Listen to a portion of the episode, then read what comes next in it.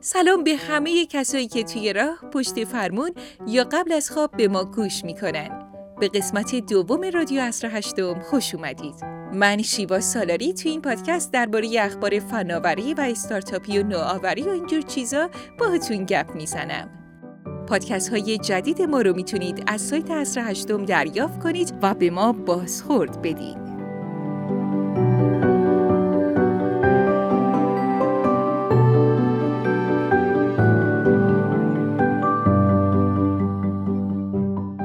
بچه های دنیای گیم حتما نیل دراکمن رو می‌شناسن. کارگردان و نویسنده بازی تاریخ ساز The Last of Us خبرهایی هست از اینکه آقای دراکمن قرار سریال Last of Us رو هم بنویسه و کارگردانی کنه. ساخت سریال این بازی از ماه جولای آغاز شده و نقشهاش مشخص شده.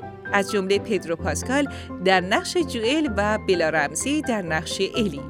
به هر حال باید منتظر اتمام و پخش این سریال موند. به نظر شما سریال لست آف آس هم مثل بازیش موفق میشه؟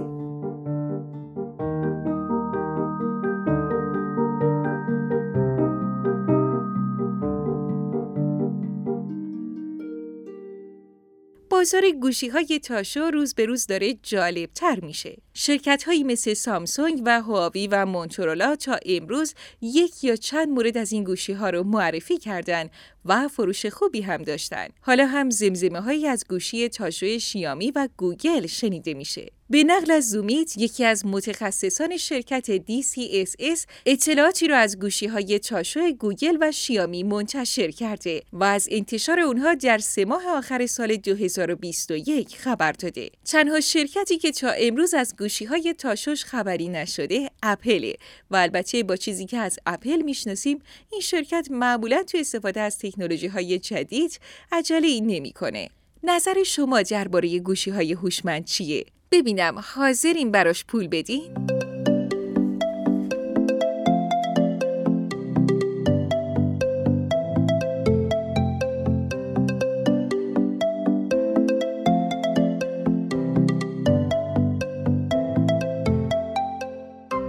یعنی امکان نداره یک هفته از دنیای دیجیتال بگذره و از ایلان ماسک و بلند پروازیهاش خبری نشه. ایلان ماسک در توییتی اعلام کرد که پروژه اینترنت ماهوارش استارلینک قرار از فاز بتا در بیاد و گسترده تر بشه. الان بیشتر از 100 هزار کاربر از اینترنت ایلان ماسک استفاده می‌کنن و 1700 ماهواره فعال در حال استفاده هستند و این تعداد قرار بیشتر هم بشه.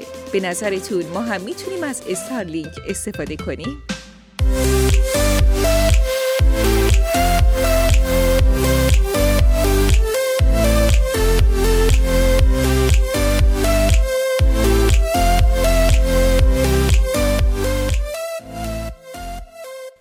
به قول یه نفر که یادم نیست کی بود content is king یا محتوا پادشاهه توی این قسمت از پادکست مثل قسمت قبل با مدیر یکی از استارتاپ های محتوایی خیلی خوب صحبت کردیم.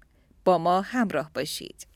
این رو می‌دیدیم که طبیعتا محتوایی که روی سایت های مختلف داره منتشر میشه محتوای غنی نیستش و نمی‌تونه کاربران مختلف رو پوشش بده و اون نیاز کاربر رو که ورود کرده به اون سایت رو در واقع پاسخگو باشه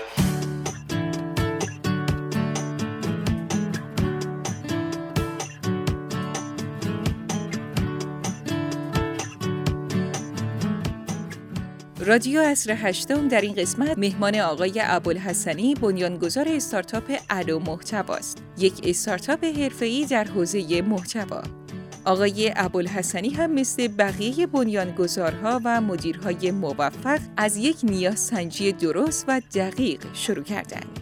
ببینید نیاز اصلی یا ایده اصلی که حالا ما برای در واقع راه اندازی این استارتاپ داشتیم این بود که با توجه به خب حوزه کاریمون و فعالیت چندین ساله خود بنده.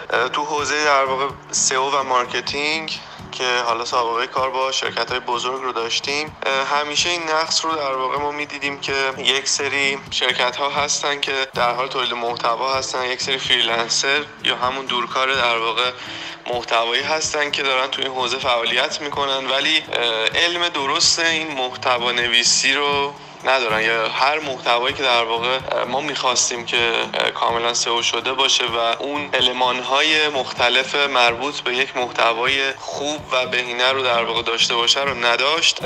فکر ما رفت به این سمت که در واقع خودمون ورود بکنیم به این حوزه و یک سامان اساسی به حوزه در واقع تولید محتوای وب فارسی بدیم. تا اینکه چهار سال پیش استارت کار خودشون رو زدن.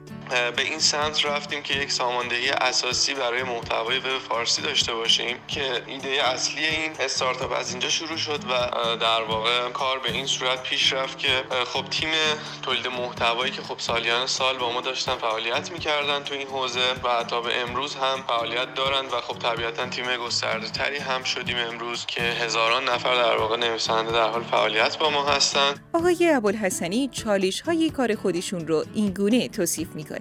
مهمترین چالشی که ما در حوزه وب فارسی داریم این هستش که طبیعتا به سمت و سوی بریم که در واقع بتونیم محتوای غنی شده ای روی سایت ها ببینیم. و طبیعتا این همون آرمان ما هستش که ایده اصلی استارتاپ ما بوده برای شروع کار در واقع مجموعه و طبیعتا بزرگترین چالشمون هستش که بتونیم همه وبسایت ها رو جوری در واقع مجبور کنیم که محتوای با کیفیت تری رو تولید بکنن.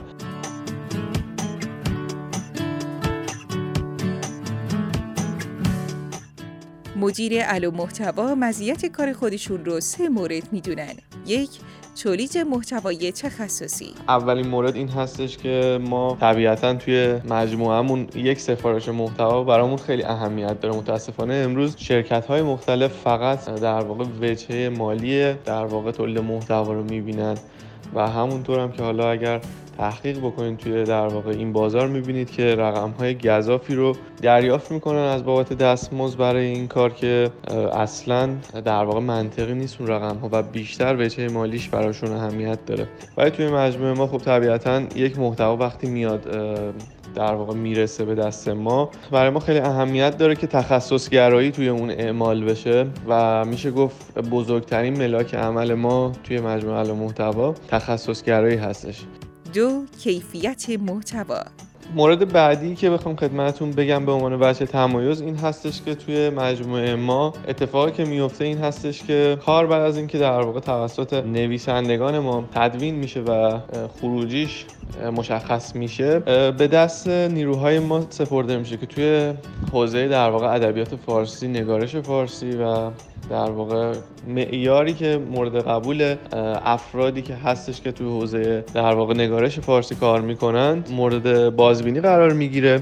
یه پرانتز این وسط باز کنم. به شخصه برای خود من این مورد ویراستاری خیلی مهمه.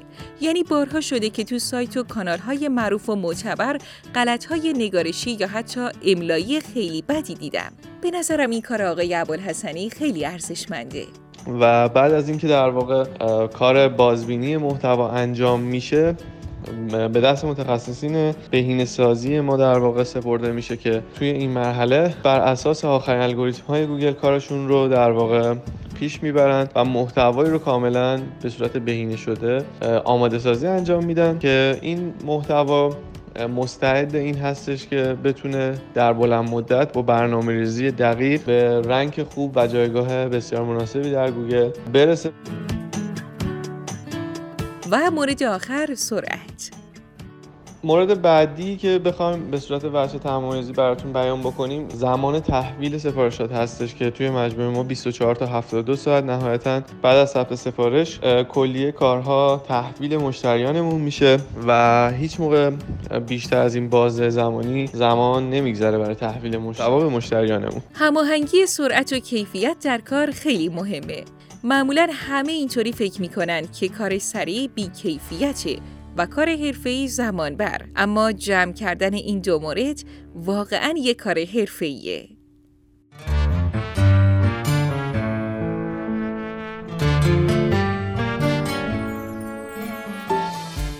ممنون از اینکه همراه دومین قسمت رادیو اصر هشتم بودید. راستی اون جمله هم که درباره محتوا گفتم از بیل گیتس بود. خلاصه اینکه محتوا ایز کینگ. خدا نگهدار.